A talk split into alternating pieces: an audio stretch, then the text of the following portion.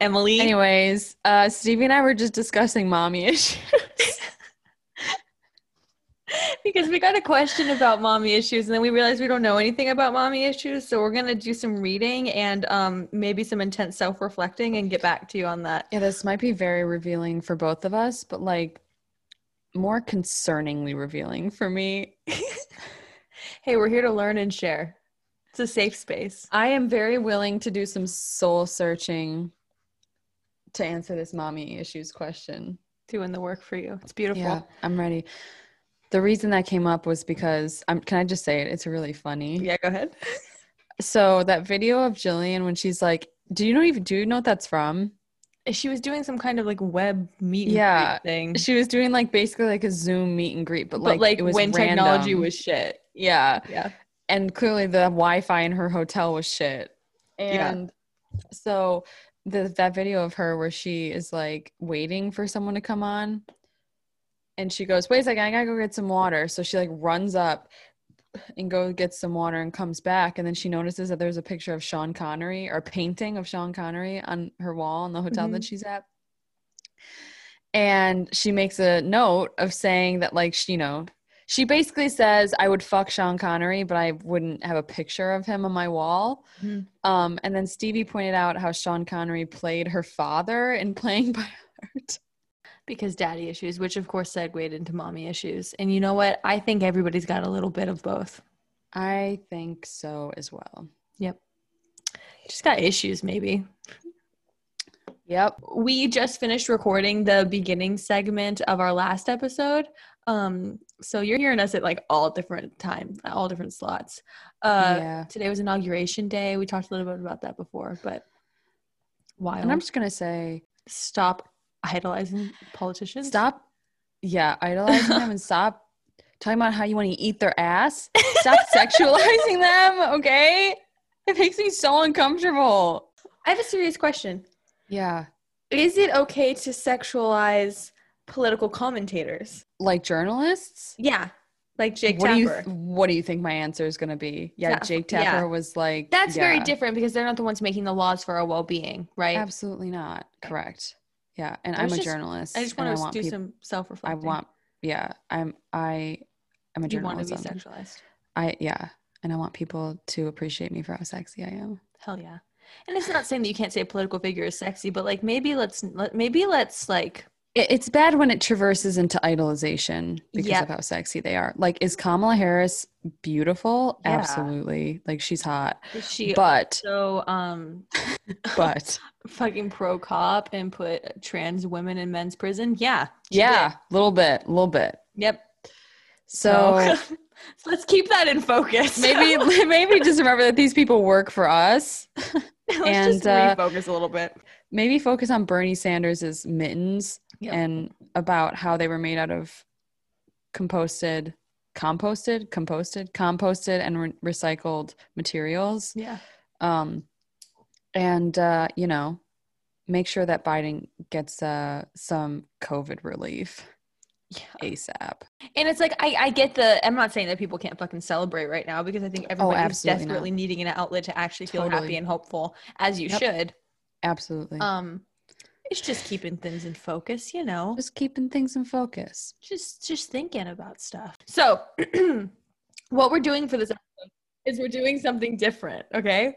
Talk about it. We are combining Duane Barry and Ascension because they're, it's basically one big long episode and it's not really going to make sense apart. And like this is kind of like the biggest issue around like what prompted us to make the podcast was like this is the core. the beginning of that. Yeah. Really. And so It's the first arc. Yeah, it's the first arc of like the really infuriating storylines that made us want to um get on a microphone and talk about it angrily. Yeah. Um, Mhm. and so we're not going to do a question in the beginning, and we're not going to do Gillian's corner. We're just going to bulldoze through these two episodes and really try to get through it uh, with our sanity intact. So join Mm. us. Keep going. no. Okay, let's go. All right. So we're starting with Duane Barry. I have a joke. Hit me with it. Mommy, uh, hurry. Dwayne, Dwayne the bathtub, I'm drowning.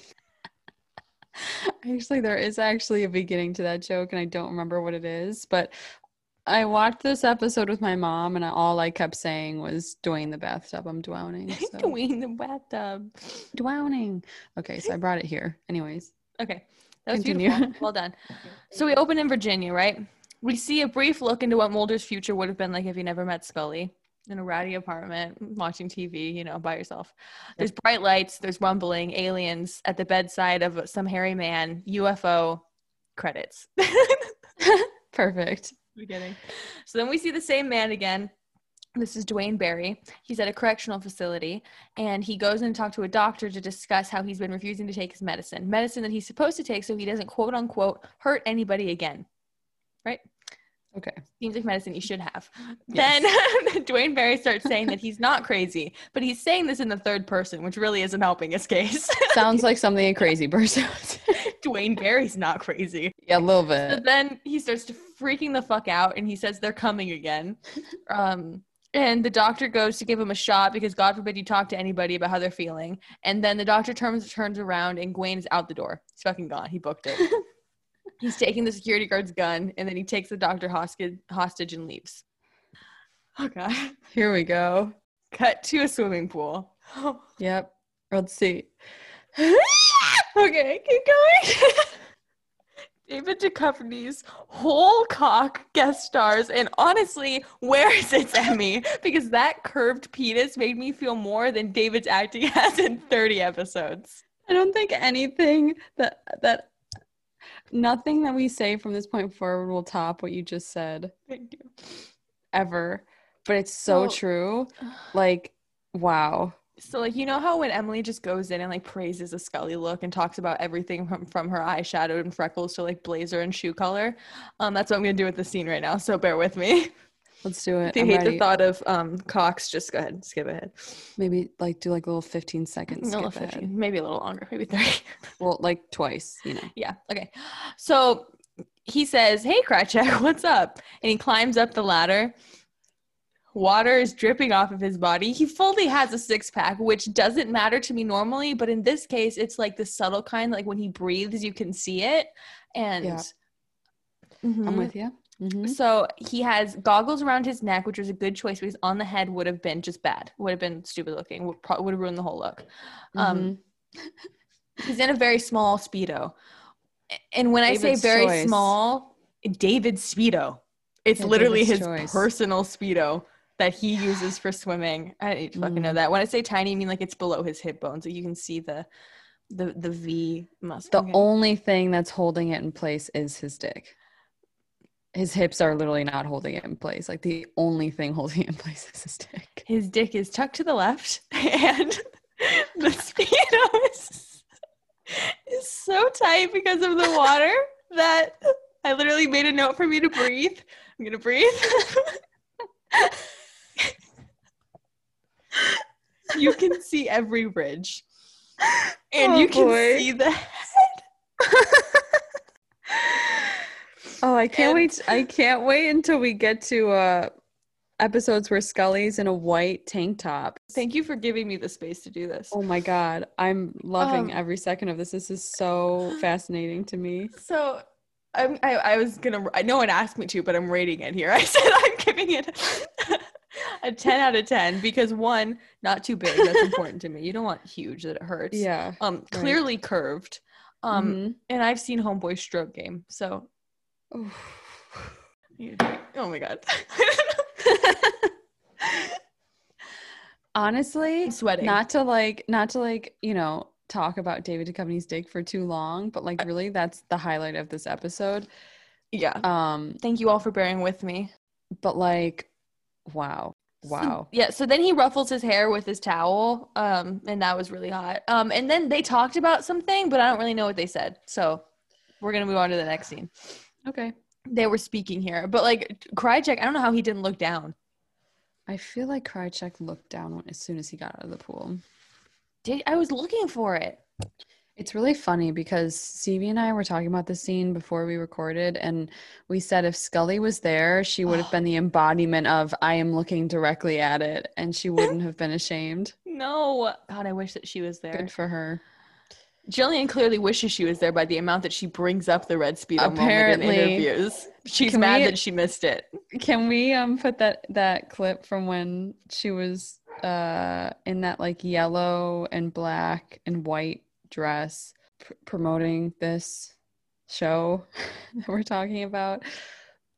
She's on the red carpet. She's interviewing with E with E News, and somehow, I think maybe the interviewer asks like, "Is there any scene that David shot as Mulder that you wish that you could have shot?" Mm, yes, yes, yes. We can put that. In. And Gillian goes, uh, I wish that I could have worn the what does she say? She's like, I wish I could have worn the red speedo or done that done the red speedo scene. Um except for I wouldn't have looked as stacked as David or something like that. And she's then she was like, I can't believe I just said that out loud. Anyway, She clearly has a fascination on it because she like stuffed her own red speedo and put it on as when she was on set as Stella. So like, I saw that. Yeah, I did see that. and honestly understandable. We can post that too. Okay. Okay, so wow, thank you for giving me that I space. wish you did not bring that picture. I'm sorry. I didn't want to be in pain alone, you know.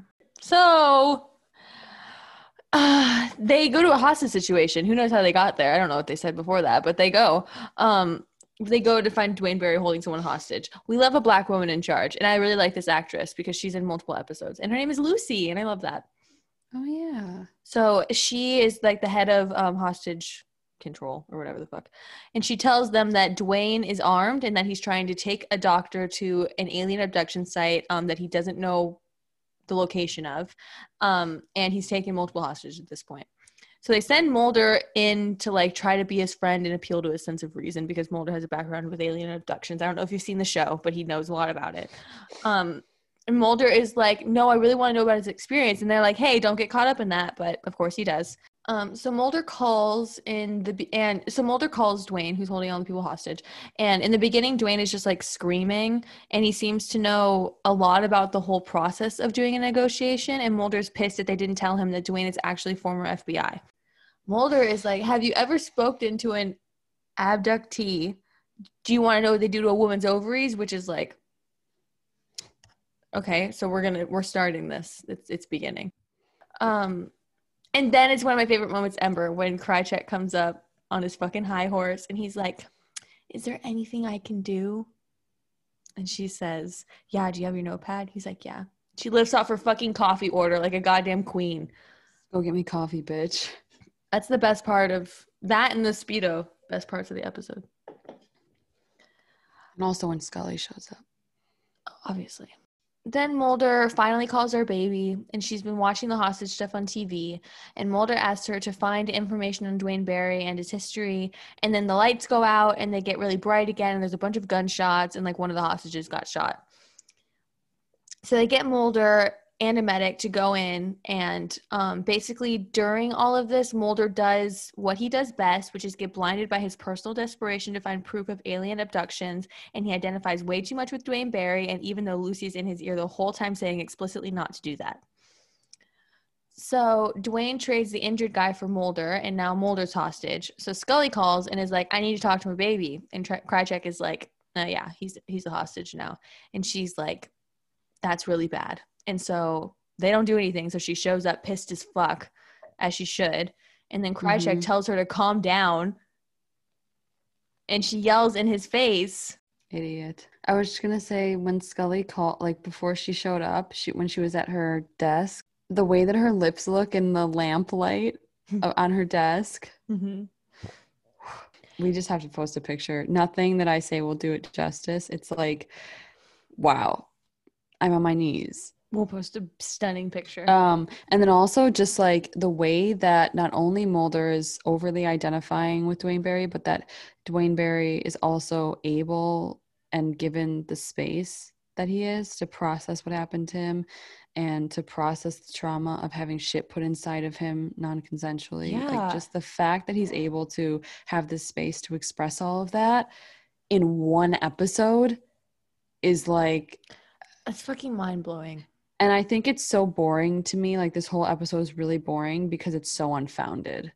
Yeah. Like this is the this is the um somewhat manic expression even of trauma that Scully should have been awarded at some point. yes. But it's like no one cares about him. It's- like he's meaningless. So why are we watching him process it like this? I felt the same about the last episode, Sleepless, where Yeah. um, it's like these people are exploring their the traumas of being violated and taken, and we don't even know them. Yep. It's so fucked up. That's a really good point. So she rips Krychek a new asshole as she fucking should because fucking told her to calm down. And Lucy comes over and is like, "Whoa, this seems serious. A woman is not being taken seriously. Let me swoop in." And Scully's like, "I have vital information to your investigation," and she tells them that Duane Barry is actually in a rare state of psychosis because he was shot in his frontal lobe in the line of duty. So the moral center of his brain is completely destroyed. So there's literally no actual way to negotiate or reason with him. So Lucy asks how she got involved with this, and she's like, Mulder called me. We used to work together. And I'm like, rein it in, bitch. Come on, girl. You were keeping it together so well. So then Lucy is like, yeah, Mulder totally bought into everything that he's saying, and he's really emotionally involved. So Scully hops on the line while Duane Barry is telling him um, about the abduction sh- site on some mountain. That'll come into play later. He says ascending to the stars. Um, Which is like when she puts on the headset and she says, Mulder, it's me. chills. Wow, chills. for him too. I bet. Yeah. Dick chills. Sorry. Homeboy got chills all the way down to his dick, as he should. So she gets on there with her little headset and she says, You can't trust him. He's a brain damaged psychopath who took a bullet to the head. End quote. So he actually listens to Scully because he's in love with her, which was nice to see. Mm-hmm. Yes. And then she says, That's good. That's really good, Mulder. And I just want to sit with that line for a second. oh my god. I'm sorry. Anyways, when. Are you good? It's a good one, huh? It's it's so weird because normally in fic, like when she I take it back. No, whatever I was about to say is a lie. When she in fic is like telling him what to do, it's literally my weakness.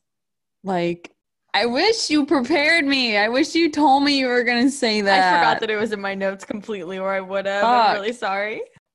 Okay, let's let's just let's pretend like it never happened. Let's Okay, so the women get let go of. And I just want to say that one of them stops and says, I just want to say that I believe you. And I think it's so interesting how martyred these men are because no one believes them when women go their whole fucking lives being gaslighted. But of course, it's not explored at all because poor men who aren't believed, how horrible that must be. Mm, suck my dick. Like, over it. Seriously, that was so unnecessary. I was like, bitch, just leave. Just Like, what do you mean? What are you doing? Just leave. God. Mulder starts to get really mad because he feels like he's being deceived and his ego's been hurt. So Duane starts to lose it. So Mulder's like, go lock the door. And then they shoot him. Like, Honestly, they should have aimed for his fucking heart. I know. God. They should have killed him when they had the chance. Literally. Why didn't they shoot his head?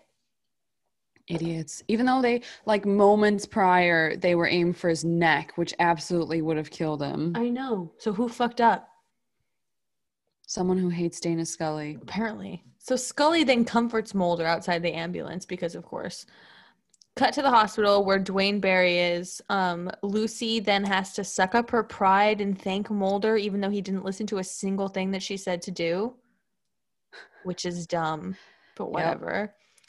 So then they did find evidence of all of the torture Duane Barry described when they did all the tests on him. So Mulder gives Scully one of the implants that they found in him for her to take to have analyzed. And they say there's some really strange, very delicate markings on it. Like it's a very weird piece of metal. when when they're talking about the piece of metal that was mm-hmm. in Duane Barry, the it's becoming more and more obvious obvious obviously now that Gillian is like heavily heavily pregnant. She's so heavily pregnant. But it's like the only good thing to come of Gillian having to be pregnant on television aside from her like obviously being perfect and swollen and beautiful in every way is the fact that her belly made it so that they had to film like a million ultra close-ups of her perfect face like do you ever notice how whenever she's on camera now like very rarely do you even see like her shoulders. It's I always know. like so up close. And you're like, yes. Um, so baby girl goes to the grocery store and when the cashier isn't looking, she scans the metal just to like see what happens because she's a little rebel. And the The cashier, goes- the cashier's like, "Did you touch something?" she's like, She's like, "No." not me, bye, thanks. And this the machine goes like literally insane. Um, so then like this wake Duane wakes Duane Barry up. Um because it's like alerting him to her location and like the abduction site. I don't really know. It's all very out there. So he breaks out of the hospital very violently, And very easily, very easily, too easily a little bit. for somebody who just had people hostage. It almost w- was reminiscent of how those white supremacists broke into the U.S. Capitol. Oh my god, it was so funny. Same level of security. Literally. So, cut to Scully's house. She's calling Mulder, being like, What the hell is this? Like, something strange just happened. And I feel like this is like a cataloging device. And then there's a noise at her window. It's Duane Barry being fucking terrifying. Like, opening your blinds to a face is one of my biggest fears. Then just, ugh.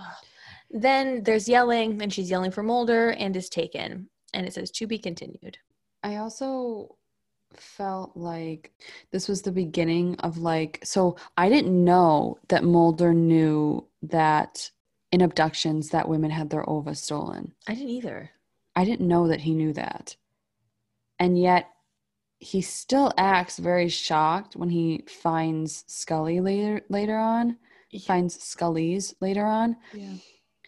and then he still doesn't tell her like and that warrants even less sympathy for him from me because there was like the tiniest bit of sympathy that i had for like maybe he was so shocked like he just didn't know what to do and like he didn't know how to tell But he, clearly knew that that was something that could happen. and so like it goes back to this foundational trope of like concealing vital information necessary for a woman to make her own autonomous choices and just have general autonomy out of the male ego driven desire to stake claim on a woman through the veil of protecting her. Oh my! God. And it's fuck, like- go off. That is this is like the fact that he knew is even Yeah. more fuel to that to that fire. And like what it's showing is that the writers just threw this in and didn't consider that he would tell her. Absolutely. Like it wasn't a consideration until it became a plot point. That they were like, "Oh yeah, she doesn't know yet, so we have to throw that in because we forgot to tell her." Yep. That was really good. That was a great point. Now let's move on to this poopy, shitty, right. stinky episode. So now we're going into Ascension. I hate this. you were right that truly like nothing important happened in that last one. More like ass ascension. So we open on Mulder's apartment. He's checking his phone. He gets her message. This would be a terrifying message to get. Like I can't fathom totally. the just like the way your stomach would drop at that, especially having missed the call. Like, oh my Yep. god. I know. So he hears um all the noises of her gasping and screaming, and he runs out. He doesn't even wait to the end, and I'm like, that's smart. Mm-hmm. Um, her screams are really unsettling. A little bit. He rushes to her apartment cops are already there. He sees her broken window and blood on the window and he looks like he's ready to kill. Um Pretty much. yeah. So it flashes so like as mulder's going through the crime scene it like kind of shows him piecing together what happened through flashbacks. Um definitely didn't need to see this. Could have been written around completely. Literally. absolutely not necessary Okay, this is my first note, and like I kind of get into it a little bit, go do it get into it but like there's two two uh parts to this, right? The first part, obviously, is the fact that Gillian was fucking eight months, pre- like nine months weeks, pregnant weeks away from Yep. giving birth. And in her 30 things that she remembered about the X Files, one of the things that she said that she remembered was, quote, lying on the floor, eight months pregnant, and being pushed by someone across the floor be- to simulate crawling because I was so big and my belly was in the way and I couldn't do it myself. The fact that Gillian even had to film those scenes, when it whole- wasn't even necessary this whole beginning struck me as such torture porn. Yes. and making the abduction not so much about Scully's kidnapping and the trauma surrounding that, but about how it will set Mulder back, about how much it upsets him to know that this happened to her in gruesome detail. the whole thing is framed about how it's making Mulder feel rather than Totally. the fact that she was just attacked. Right? Because from an audience's perspective, just the vo- hearing the voicemail would have been and that's it and not knowing what happened would have been 10 times more terrifying than actually seeing what happened to her It's so unnecessary. It's like absolutely But ridiculous. Through, throughout this episode there are instances where unnecessarily gruesome details are placed and Mm. mulder has a reflective moment on them as Mm. to say um, this is mulder facing the pain that he has caused another woman in his life and how he's reckoning with that which is not the story I'm interested in. me either And it's like And that's so- fine to do that in the moment because I know that they're accommodating to the fact that she's having a baby and they had to figure out a way to get her off the show for a bit. Um, but Absolutely. if you need to follow up if he's going to have this much reflection about her trauma. You need to have that in tenfold with her reflecting after the fact. Yep. and healing through it exactly in order for it to be balanced. And I was just thinking about how when he's like going through the crime scene, like this could be any case. totally It could be Yeah. any case of him putting it together, like this detective solving it, not the co star of the show. literally literally yeah um because it ju- it's it's just showing it that it's not it's not to say how horrible Scully's being treated, but to say look at the pain Mulder now has to go through knowing what's happened to her. Yep. And the acting, the writing, the how they shot it, the plot all react accordingly playing into that into that dynamic. Yep. Um, and so maybe when people question why people tend to focus more on Scully's trauma than Mulder's trauma in the Mm. show hmm um, and act like it's a competition, um, I think maybe we reflect more on Scully's trauma than Mulder's because Scully's trauma was hijacked by Mulder's savior complex. And as a result, her own psychological processes of uh, grief and trauma and distress weren't really shown because that would have affected the image that Chris Carter had intended for her, that Mulder had intended for her. hmm Like it's it goes back to that thing of like if a man cries, it's brave. If a woman cries, she's weak. And and just plays into how women are restricted in what we can feel and express in order to survive in a patriarchy. And this entire plot line just plays into that, like the strong woman trope Absolutely. And I thought that the the ending with like Scully's necklace with her cross necklace and everything was a weird inclusion and in the end um Mulder gives Maggie Scully or tries to give her uh Scully's cross and he's Right. like if she wore this how could she be so skeptical and Maggie doesn't really give him an answer and so like I thought that that was such a weird thing to bring up but then if you're not going to explore it. Exactly. And it's just the fact, it's just the fact that like Scully was her sanctification and her religion only served as like convenient as a convenient plot point to like fit her into these different tropes. Like Mhm. it didn't actually serve as any any anything beyond that. And it actually dehumanized her in a way because it made her it made her um fill in the ra- very rational stereotype person who's always in control um the person who's always the strongest one hmm It's like they didn't build a three dimensional human being with Scully. They had a piece of clay that they molded to fit whatever was most convenient for the plot without any consistency. and that molds into a like a 20 dimensional character which doesn't exist Exactly. He's it's not like real the, the woman that they tried to make scully does not exist Mhm. that's the they, they created the ideal woman for a man which is that a woman Who- that would fit into any scenario. and who wants her to have no emotional needs of her own and completely focus on his and cater to his exclusively. Oh my god, go off. And so that somehow both speaks to um, Scully and also this broader hijacking of Scully's trauma plot Yeah. and this whole arc by Mulder's emotional needs that he's been neglecting this whole time. hmm I don't know. No, you that nailed it. sense. Oh, Emilie, don't do that. I was tried to make it so because I had all of these points that I was just like writing down, and then I tried to like put them all together. That was literally perfect. Don't question it. It's perfect. So we so like through these flashbacks, we see Duane Barry pu- punch through the window. We see her fall to the floor. It's not a stunt double. It's her. Yeah, We see her crawling on the floor, reaching for her gun, yelling for Mulder, and Duane Barry dragging her. She reaches for the phone and he stomps on it.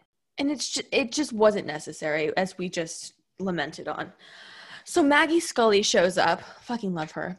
She's really upset, understandably. Mulder is like, she isn't here. Um, and then now it's the credits. And this time, eh, at the truth is out. Instead of the truth is out there, it says deny everything. LMAO. and I just want to say too, like Maggie Scully's pain is nearly unbearable for me to watch. Me too. Like, the actress does such an incredibly breathtaking job I love At- Maggie Scully. at like embodying this this like very specifically motherly care this distanced worry but just such like a profound innate um love for her daughter and like in such a little scene. Because they don't care to explore it even though It's- that would 100% be more interesting. And that she is the one who who has lost first something. and foremost has lost something and has the right to react the way that she that she did. It's like I, I get into this later but it's like mulder has a right to be upset because his partner who he cares immensely about is lost and like it's partially his fault right? Mhm. that is valid. It's Totally. it's the framing every event that happens to her as as a catalyst for his own self-reflection and growth. He grows from her trauma. She does not. That is exactly. That is precisely the issue. So Grr. So Maggie is crying and saying that she had this dream about Dana being taken away. And it just breaks my heart. It's- and yeah and also that whole family absolutely has premonitions and visions. Like Maggie, Melissa, and Scully. They all do. And like Yeah. women are so powerful. Anyways. their intuition is off the charts off the fucking charts. It's so beautiful. Um, at least that I know it's because it's a stereotype that women are intuitive and like just have these feelings that they can't trust, but like they were right, whatever. Um, but like this shit's fucking powerful. So like even if it's being portrayed through the male gaze, I'm happy it's there. Mhm. Um, cut to Skinner briefing a group who I'm assuming will be working to find her. Mulder's really upset about the whole thing, and um, he's not shaved, so I'm a fan. Anyways, uh, I'll be mad at him later, so I can, I can thirst. Um, Mulder is um like the biggest question is how he got to her in the first place, and he said that she had a piece of metal that could have had something to do with it. Um, then him and Skinner have like a standoff because he doesn't want Mulder on the case because one, he's too close, and two, he hasn't slept, which valid. So Krychek like takes him home because Mulder always needs a fucking babysitter. I just want to say too, like these fucking dipshit men making jokes about aliens just to tease Mulder, despite the fact that there's a whole FBI agent that's been kidnapped from her home. And they're like, Like- Mulder, you're so spooky. Shut the fuck up. Like there's a suspect lack of passion and interest in her kidnapping and disappearance, Mm. and a little too much enthusiasm in teasing Mulder. Yep. Like 100%. yes take this opportunity not to get all not to get at all the possible details of how scully was taken and the danger she could be in take this as a moment to once again show how ridiculed mulder and his theories are that's what this moment is for Mm-hmm. It's so like it just always seemed whenever they got together it was like this is a chance for me to shit on fox mulder yeah. And it's like, do you not care that an FBI agent has been kidnapped from her home? Well it's like the characters don't care but then it also gets to like the writing The writing doesn't care either. They're like, oh yeah, no, this is just I cannot. I oh, I can't imagine. But they fucking care about Duane like Barry having flashbacks to his trauma, and they care about the soldiers in Sleepless having parts of their brain taken out enough to lament for episode, for entire episode about it. But this, they cannot seem to muster the energy to care. I'm more angry about this than I thought it was. Anyways, So angry. so cut to Duane driving Scully's car, listening to oddly happy music. That's always a really effective creative device for me. Is when like murderers are listening to cheery music and like it's like in the Mhm. scene. That's one of my favorite things. I think it's like I have to show them turn you- it off and scene. I'm like, ooh.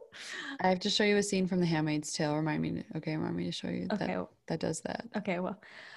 Um, he's driving really rough and she's in the trunk, so that's cute. I know she's not actually in the trunk, but like the thought of Scully back there is like I know, totally. Yeah. So he's driving insane, so he gets pulled over. Of course, the APB for J- Duane Barry goes out while the cop is talking to him, so he doesn't hear it. Um, but nonetheless, the cop quickly realizes that this dude is not with it and is up to something bad, capital B. Um, and so then we see Scully in the trunk tied up while this exchange is happening. Again, it's not necessary, but we do.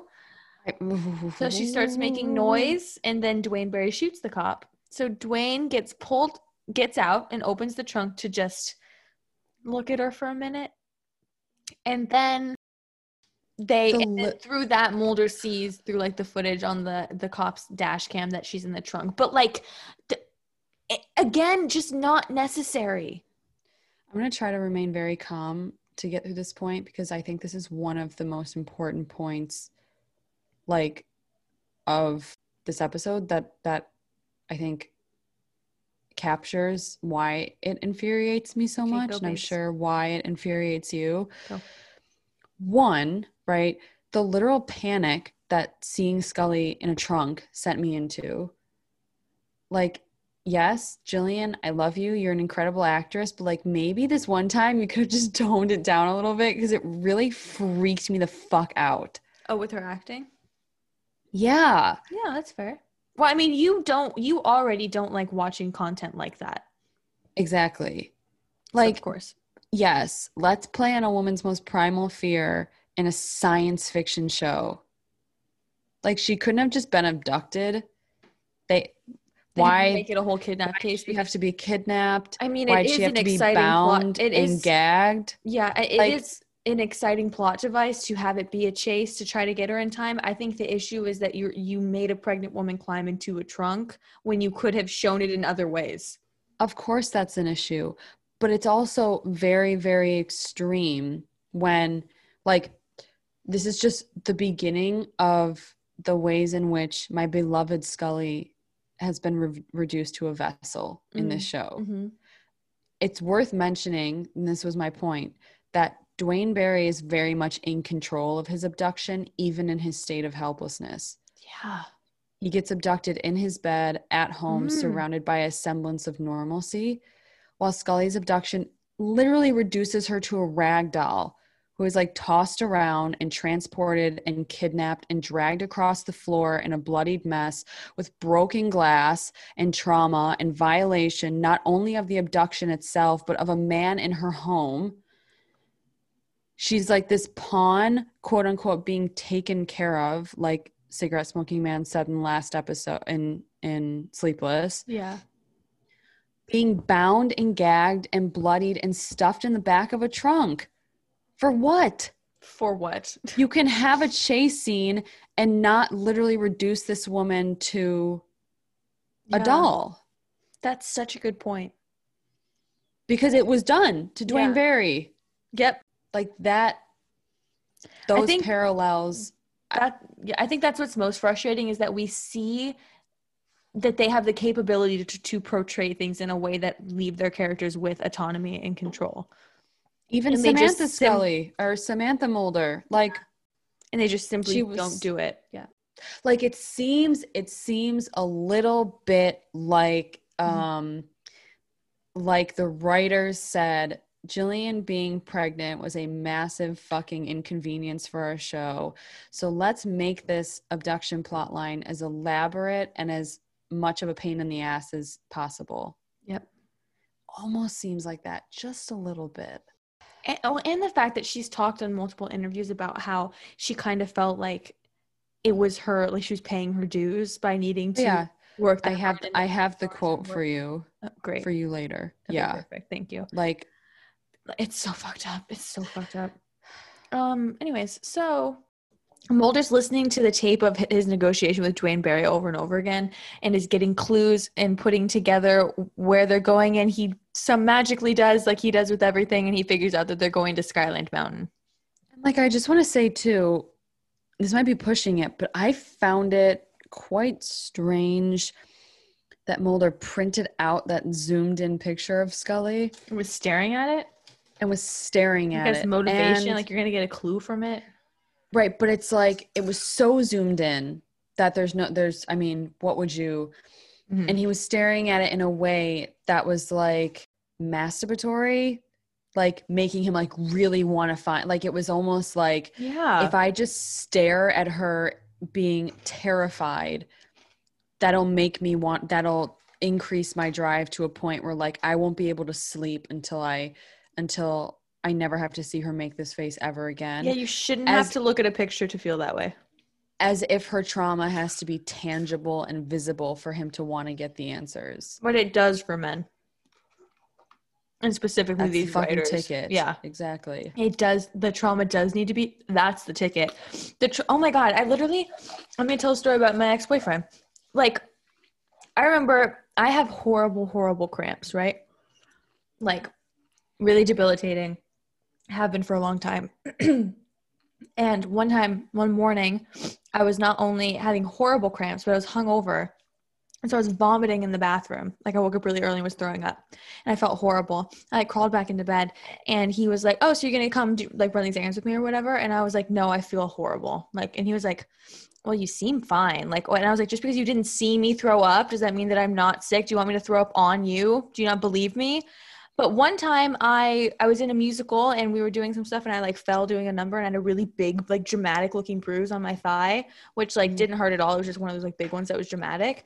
And we saw it and was like, oh my god are you okay do you need me to help you with this like do you want me to go get you something and i was like are you fucking kidding me are you kidding me like because and like for men i think i am making a big generalization but for the men that i have experienced and these writers it seems like if it's not tangible or visible it's not it doesn't matter. It's not real. And i think 95% of women's trauma is not tangible or visible.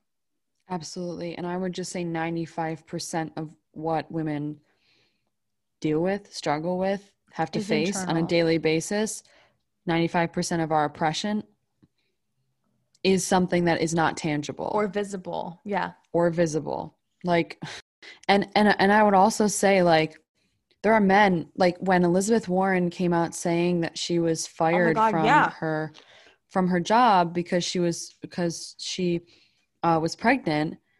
There were men who literally didn't believe that that happened. And like if you don't believe that a pregnant woman was fired from her job because she would eventually have to take off maternity leave, you haven't talked to any women ever about their experiences. It's the same way that men don't believe about women about their assaults because they didn't see it happen, Exactly. and it's something inter like it's not. There's not always evidence of it. It's so I mean, this fucked is up. clearly, yeah, this is clearly like a uh, a branch of m- toxic masculinity and how that and how that's bred in men because that is absolutely the case. Well, I think it's the like part of toxic masculinity masculinity that doesn't value emotional trauma as something that is still trauma Mm-hmm. because they don't explore that within themselves either, which is how they fucking get to be Absolutely. toxic, to- toxically masculine. It's so fucked up. That's such a good point. I didn't even think about the fact that he printed out that picture was representative of that. I thought that was so bizarre. I thought it was weird, but I didn't think about it. That's such a good point. Thanks. I love you. I love you more. I think I think you're so amazing. I think you're so amazing. Like truly, I really, really, really do every day. No, that's how I feel about you. More every you. day. So him and Krychek head out. We see Krychek on the phone telling somebody where they're going, and he says he'll hold them off until they locate her, and he says he'll be in touch. It's all very mysterious, but clearly he's bad. And then he's like, "Oh wait, I gotta go. He's coming." He's like, "Fuck, I gotta go." He's a bad. He's, he's a, like a foot behind him. he's a bad, bad guy. Yeah. Um, so Mulder comes out and they get in the car and they peel out, and then the whole time cigarette smoking man was watching and like puffing on some cigs. Mulder is um driving and he's fully falling asleep. He almost crashes into a semi truck, but his male e- ego says, "No, I'm fine. I want to keep driving." Mm. I'm fine. Like he was so mad when might- Krychek was like, "We should switch," and he's like, "No." I'm like, "You literally almost." I crashed might into a I might die, but I will find Scully. But I might die. Like- I will find her. Oh, It's that self-sacrificial bullshit that makes him think he's heroic because he's pushing past sleep when he literally doesn't have to. Somebody else will drive. Like I'm not gonna die because I'm gonna find Scully, but like I might. But I might. Like I'm mm, like I'm alive, but I'm dead. Eh. I'm alive, but I- Like I'm dead, eh, but I'm alive. You know. yeah. So That's Mulder. um I wrote he looks really hot and upset um and that I need to talk to my therapist about why I find disturbed disheveled men so hot I think that's something I need to explore within myself um A little bit. so, he's so He is really hot. I It's the love when he gets o'clock- upset and doesn't Okay. shave like that's my I think favorite it's no, no, no, no, no. But but is it so much that he gets upset, or is it just the fact that he has a five o'clock shadow? I think it's, and I think that you just like. I don't think you like clean cut men as You're much as you like a man with like some scruff. Is his Arm is his Armani suit, you know, hurting the deal? No, absolutely not. but You're correct. It is that I like a more disheveled looking man, but then also like him yelling, I find hot, which is what I'd like to explore emotionally. Um, maybe, yeah. I mean, I'll explore that with you. okay, We'll cool. get to that. At least I'm not alone. Uh, Um, so just girly Just thing. girly things. So they get there, and the guy who runs the tram says that he saw Duane Barry, but made him go the back way because the tram just got new cables. This guy's been in the show before, right? Or at least he, or he will be in Yes. the future, but I don't know. Yes. I was just about to say that, but I didn't want to sound crazy, so I didn't say anything. No, yeah, He's absolutely in the show again. Yeah, He, I'm trying. It's like on the tip of my brain tongue. me too. All right, let's see. Fuck, that's not what I want. Shit. He was in three episodes. Mm. He was in EBE, Ascension, and then he's in Unrequited. he was the truck driver in EBE. Yeah, yes. Um, so this guy very reluctantly met, lets Mulder go up the tram. No, the tram operator. Okay, He Mulder's doesn't let like- him. Mulder shows his Mulder's gun. like, I will literally kill you if you don't let me go up on this cable. and the guy was like, okay, fine. And then Mulder doesn't listen to a single rule that he gives him for his own safety. I'm like, you're not cool like- for like putting yourself in danger unnecessarily. If you die, you're not going to find her. when the tram operator is like, if you want to slow down, and Mul like, psych, later, bitch. He said bye. And then he goes, don't go faster than 15. The very next clip is him cranking it past 15. 30. Yeah. and so it's Mulder's it's so silly. It's so silly because every single person who's like, he does listen to Scully. Blah. She legitimately said not two episodes ago, evidence means nothing if you're dead. Yep. Did he forget that little nugget of information? Um, so as Mulder's going up, Krychek knocks out the tram guy, looking particularly evil while he does so. He kills him. He killed him? Skinner says in his report later, I'm not I'm like 85% positive that that ended up killing him. He killed him? I think so, yes. Jesus Christ. Seems excessive. I Um, know. And then he stops the cart and he calls and he was like, Yeah, I've got Mulder stalled. Um, if you're afraid of heights, this whole sequence isn't for you. Absolutely. skip on past it. Um, and then there's like clips of Scully listening in the car, um, which is all very unsettling. And she hears the car stop um, and Duane Barry get out, and, and then it cuts back to Mulder. So Mulder decides to climb out of the little box. I can't think of what that's called. The tram car? Is that what it is? A tram. Yeah. I said I think a, a cable car. A cable, car? Okay. He climbs out of the little cable car, and um, when Krychek sees that he's doing that, he turns it back on, which is like a whole thing. Anyways, Mul- Mulder It's just- eventually. It's it's just really funny to me that Krychek thought he could stop Mulder from getting to the top of that mountain. I was like, he clearly was determined. He was gonna fly next. That's like, what I mean. Like he's like, my wife is up there. If you think I won't climb out of this cable car and literally scale the wires with my bare hands to get to the top, you don't know how much I love my wife. I know the fact that he thought that he was just gonna sit in the stalled cable car and be like, "Ugh, guys, like clearly Can anyone hear me on this radio? he was like, oh, no one can hear me. Sick. I'm gonna climb. Like, Hello, No. hello. he starts singing telephone. anyways, Mulder eventually get makes it to the top where he finds Scully's car empty, um, with no one in sight, and there's an absurd amount of blood. And like to imply what there was a fight, like it's not necessary. Which is Um, exactly my point. And, and then he finds Scully's necklace in the trunk. Again, which is just like it it it, it borders on torture porn. Absolutely. I don't understand. Like it's either because they didn't believe the trauma of abduction wouldn't be traumatic enough. So they Th- there has added to the be violence. blood and violence. It's the same when Yeah. they uh, when it was showing the crime scene at her home.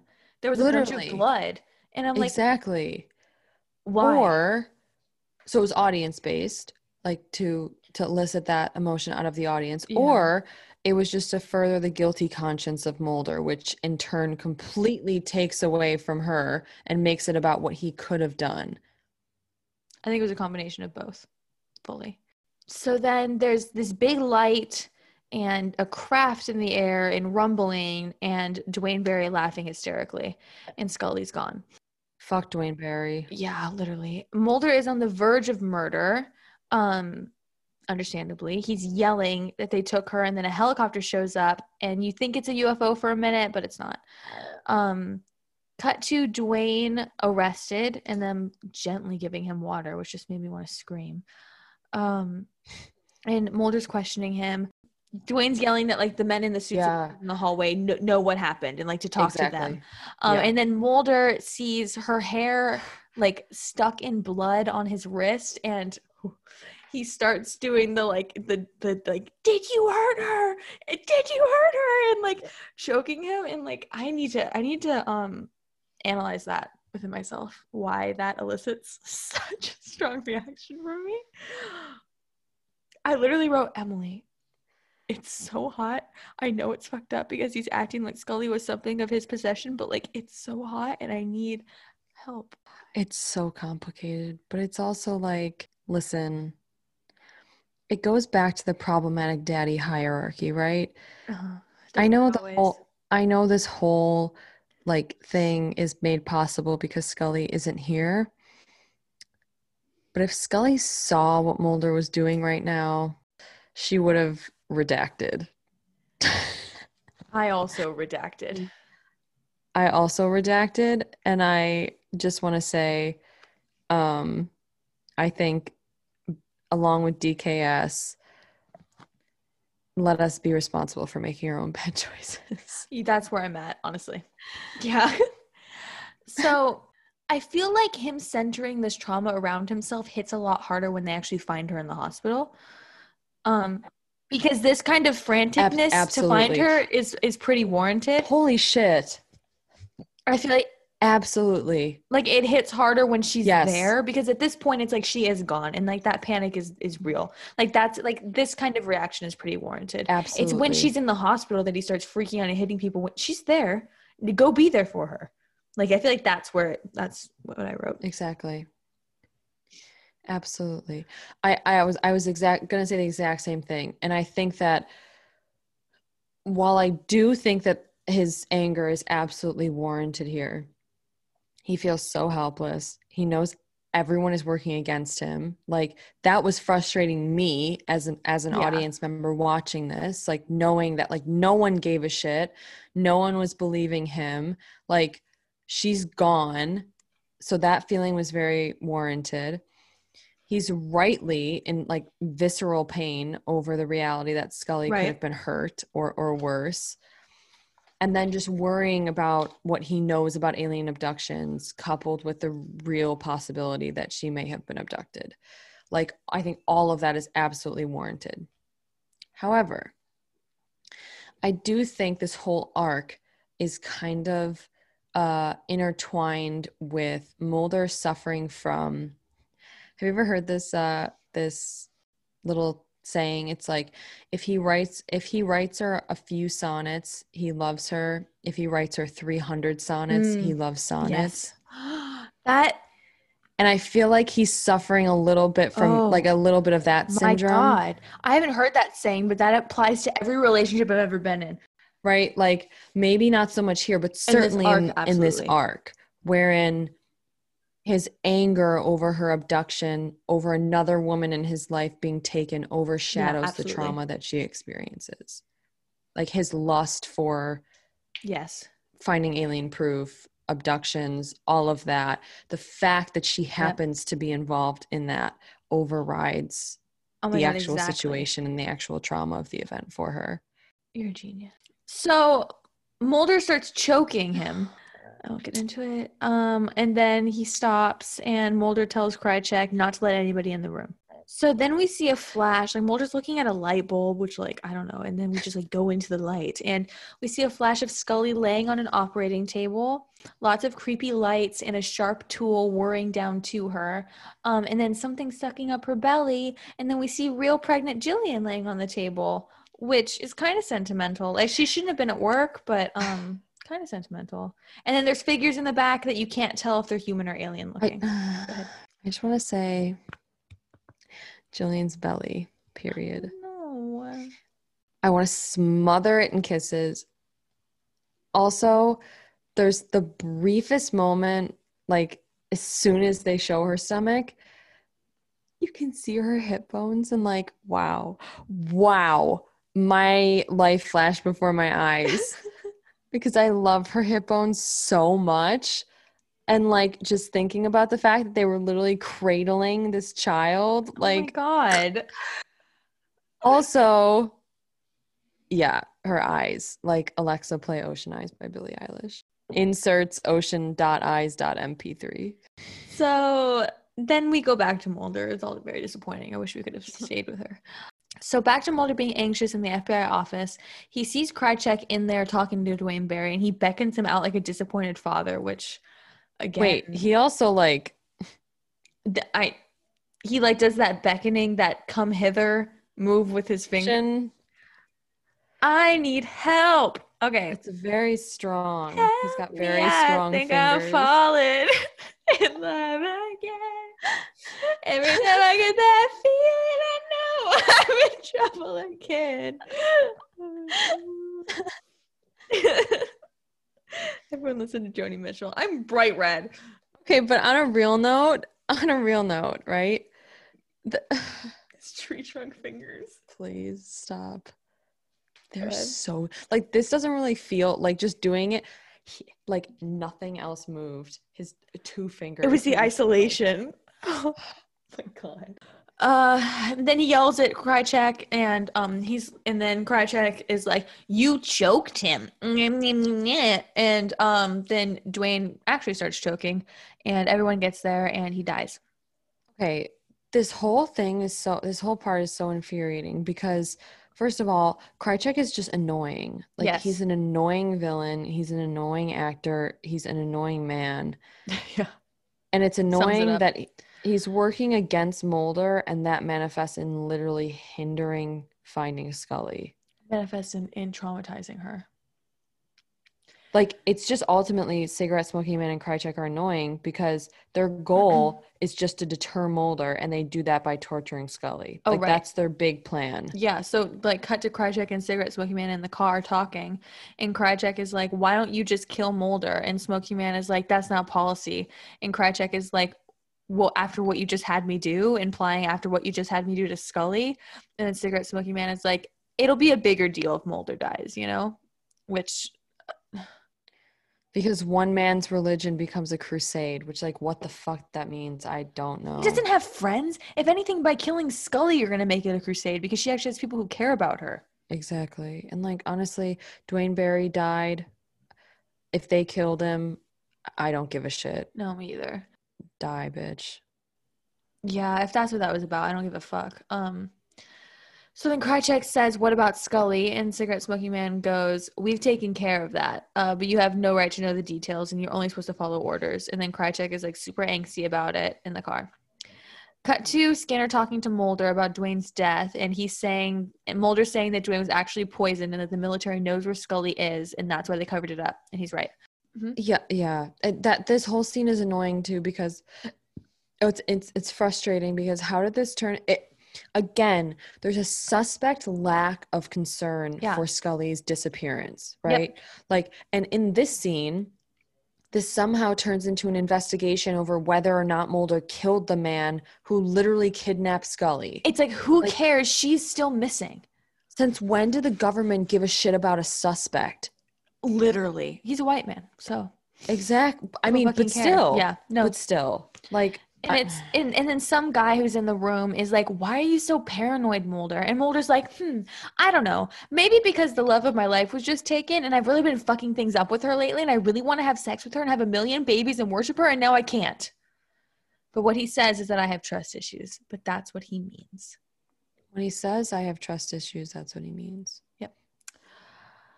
So Mulder goes to Krychek, and it's sad because he's actually starting to trust him, and he calls him Alex, and it's just like, yikes.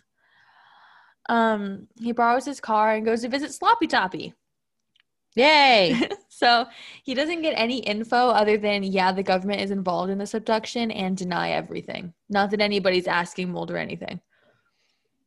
So he he gets in Krychek's car and has a sad boy moment.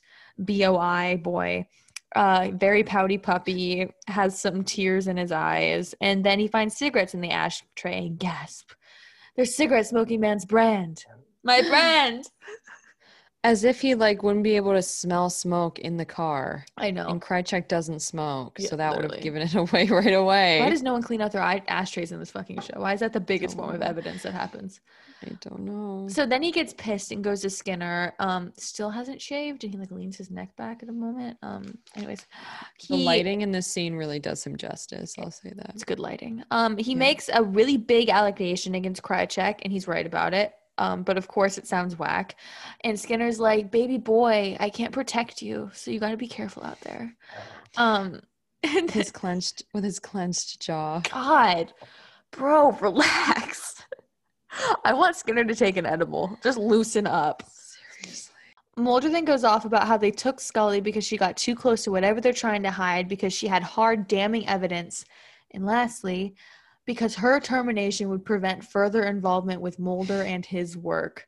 Because, of course, it always ends up being about him. She is kidnapped and tested on and traumatized and nearly killed, and Mulder is still the center of the fucking narrative. She is simply collateral damage Yeah, along his journey to the truth. Like, that's that's a perfect way to describe it. that was my only note of substance.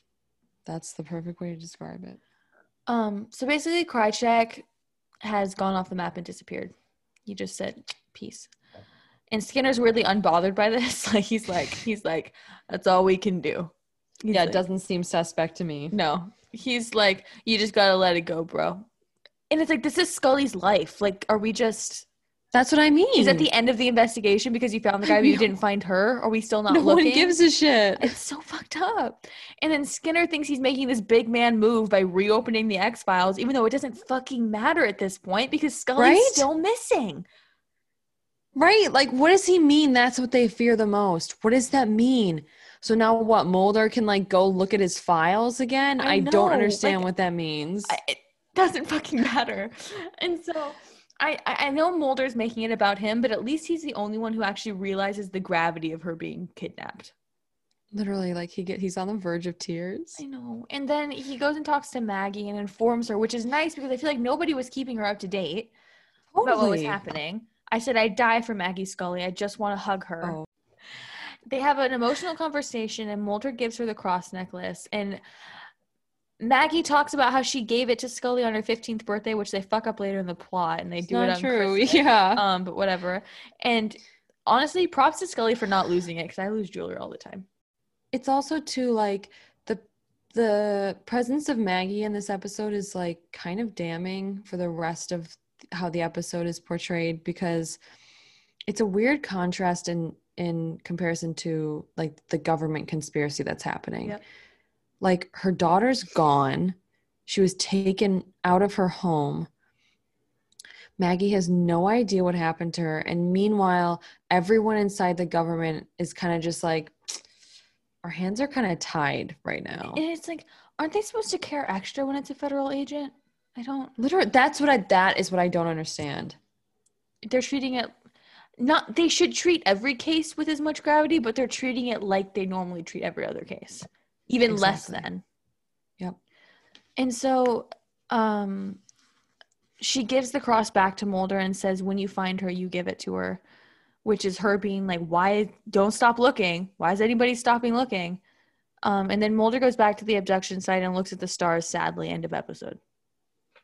It's really cute to me too because like when Mulder asks Maggie why Scully wore the necklace, Maggie literally her response basically says, um, she wore it because I gave it to her and she loves me. Literally, she's like, "I it was Like that's gift. literally her It was a gift from me. That's why." I'm Um, the fucking best. Woo, we did it. I just want to say too, can I like just talk about two things that I kind of like went into Of course, please. in this in this arc, which again, Stevie and I will get more into, Yeah. you know, because these are evergreen, Yes. truly in this series. Um, but the introduction of two extremely problematic things, um, both on set and in the script. And the first one is, of course, Gillian's pregnancy, and we've talked about it in the ep- and you know this whole time. But the fact that Gillian had to be stuffed in the back of a trunk and dragged across the floor and then returned to work 10 days after she gave birth via major surgery as a penance for having put this show and the people who worked on it through the, the drama of her pregnancy is literal abuse. Yeah. Um, and I don't want to hear anyone say otherwise because anytime um, I see this show criticized, I see the treatment of Gillian criticized, there's always people who say Chris Carter did everything that he could for her. shut up. You don't know you weren't there. Chris Carter fought for her. Chris Carter didn't do shit. Why are you up a Okay. man's ass who doesn't know you exist? Fucking let the internalized misogyny go, babe. Let it go. Exactly. This alone is enough evidence to suggest that Chris Carter is a misogynistic piece of shit. There are countless other examples. And like workplace abuse is at the bottom of that list. Yep. like that's that is how you know it's bad and so in uh this incredible list that someone put together of just all of the horrible mistreatments that list? gillian faced yeah they included a quote from um, the complete x-files book and it was what, what i said i had a quote Oh, for you yeah. later so in the this is the quote in the complete X Files book, Gillian recounts telling producers about her pregnancy. She said, The onslaught that I got from people who were going, Oh my God, you're going to ruin the series. And rightly so. It was a pretty cheeky thing at that particular time. Babe, Literally gaslighting herself because she wanted to start a Oh, family. poor thing. Um, so that's the one thing. I think the, her treat her mistreatment becomes more relevant, of course, in this episode, but even more relevant in One Breath when she comes back. So we'll Yeah, talk, about, that it more there. I think when we do that episode, I'm gonna find the quote that she did recently in like one of the BBC interviews that she did like a few months ago, where she was talking about that. I want to find that quote. Mhm. I'll do it for the Yeah, next there's episode. just- I think. a multitude of of mistreatments that happened surrounding her return to the series after she had had Piper. And it's like not on Um, her to speak out about those things. It's the way that it's not on people not. to speak out about their own abuse. It's about the people around them who are supposed to be like to fucking call out that shit. Exactly. Well, it's it's um telling that um Gillian needed to take time off to give birth and they gave her 10 days. And then when David Duchovny just decided he wasn't really in the mood to be in the show anymore and wanted to pursue other avenues that they literally wrote him out of an entire season. They also wrote around his wife giving birth Exactly. So that he could have time off to go. They also relocated because it was in his contract that they would relocate after five years. It's like she was literally being shoved into a trunk nine months pregnant. She wasn't even getting paid as much as her other actor.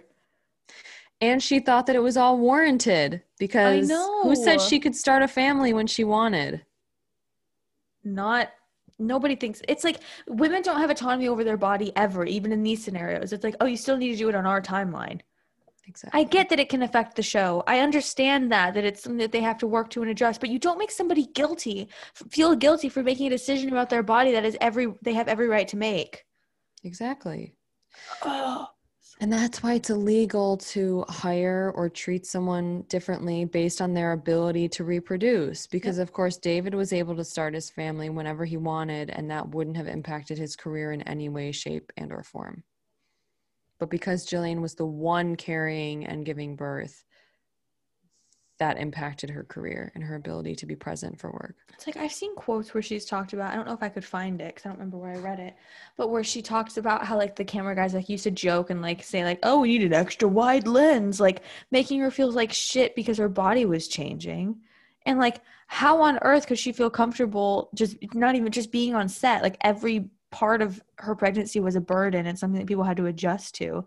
How do you not internalize that? Especially if you're 25, 26 and on your first serious job, like, oh my God. That's the thing. There's like the actual very legal abuse that she faced and mistreatment that she faced. And then there's the things like that. And there's the thing and there's the harassment. Like Mhm. how they, you know, Stevie and I talked about, and again, we'll talk about this more with one breath, but like Stevie and I talked about how the reality of like the anecdote that they n- renamed one breath to one breast because Gillian's boobs were so big because she was breastfeeding. And the reality of that anecdote being that it was probably a 95% male set, Yeah. all joking about Gillian's tits because she was breastfeeding. That's not funny. Nope. Like, and what was she supposed to do aside from sit there and laugh along with them? Exactly. What do you do? Like that's survival. It's, it's you can't be bothered by that when you're in it. So that was the one thing, like on set, obviously. Right. And the second thing is like Scully's punishment within the script. Yeah. and um there's been there's been a couple references but the most recent one that i saw was on tumblr to andi zeisler's feminism and pop culture passage on the woman's film Mm. Um that genre and um the person who put this in who put this on tumblr included a quote from the book and um it said it, it basically talked about um this woman's film genre that was produced during the Hays production code years that severely restricted women's roles and punished them for sex or for just Mhm. attempting to be seen as fully human. Right. And the book writes, quote, you can't have it all. And if you're uppity enough to think you can, you'll be punished for it. Yep. In women's pictures, the protagonists find love, but they have to lose their children for it. They're financially successful, but their children resent them. They have wonderful lives, but they die young of brain tumors. Women are punished for being martyrs, but punished too when they refuse to be. And so that is Scully's journey. Clearly, Chris Carter was taking notes. and so, in the same way that Scully was unable to have sex for pleasure at any point during the series, where it always ended up in vi- it ended in violence or fr- it was seen from the male gaze or it ended in pregnancy, Mhm. she's unable to be good at her job without the same punishment. Yep. Brain cancer, that's fatal. The inability to have children as a result of medical rape and the removal of her ova, and the trauma of just simply being kidnapped. Mhm. And then, of course, the reality of like her being too good, good at her job that led her to be forced into submission to men, to Duane Barry, to the government, to whoever abducted her. And Stevie and I talked about this yesterday as well, and just the reality that she was given the authority in finding out what the chip was that they took out of Duane. Mm-hmm. But that ultimately turns into her being forced to face the trauma that she will eventually be the victim of. Yeah, it's like sick to watch somebody investigating something that's going to happen to them. Exactly. And like all because she got too close. And the thing she got too close to will, and in fact, eventually we, we find out, be put in her to Yep. kill her. And this is the start of all of that. Yep. Ascension can only have a, a couple of rights because of the vibes, but like just as a treat. Just just as a treat. That's it. yep. Nothing And and. Duane Barry only has um Scully looking beautiful and um David Duchovny's cock. And that's it. That's it. So the journey begins here. Yeah. Stay tuned for next episode. Um Oh boy. I'm already mad about it. David Duchovny shoving his tongue down his actual real life girlfriend's throat. That is the only saving grace. I don't even know if that's a saving grace. Yeah, I really don't know Because- about it. I feel like overwhelmed, so I can't identify if the feeling's good or bad. Outside of like out of context, it's amazing, fantastic. We love everything about it. But like in the context of the show, fuck that scene. Fuck, fuck that he was able to do that. Yep. Scully should have been the one fucking a vampire. Well, and I just want everyone to pay close attention to what happens to Mulder when he has a one night stand. And just keep that in mind for later when Scully has her time. Wow, what a journey. I can't believe we did it. I know that feels good. Yeah. It feels good to be in the in the thick of it. And the, it does now because I feel like we've been like inching towards it. We've been like so like itching to like fully talk about it. And so it's nice to be able to. And I just want to say that you did such a beautiful job explaining everything. And I feel so lucky to listen to you on a daily basis, truly.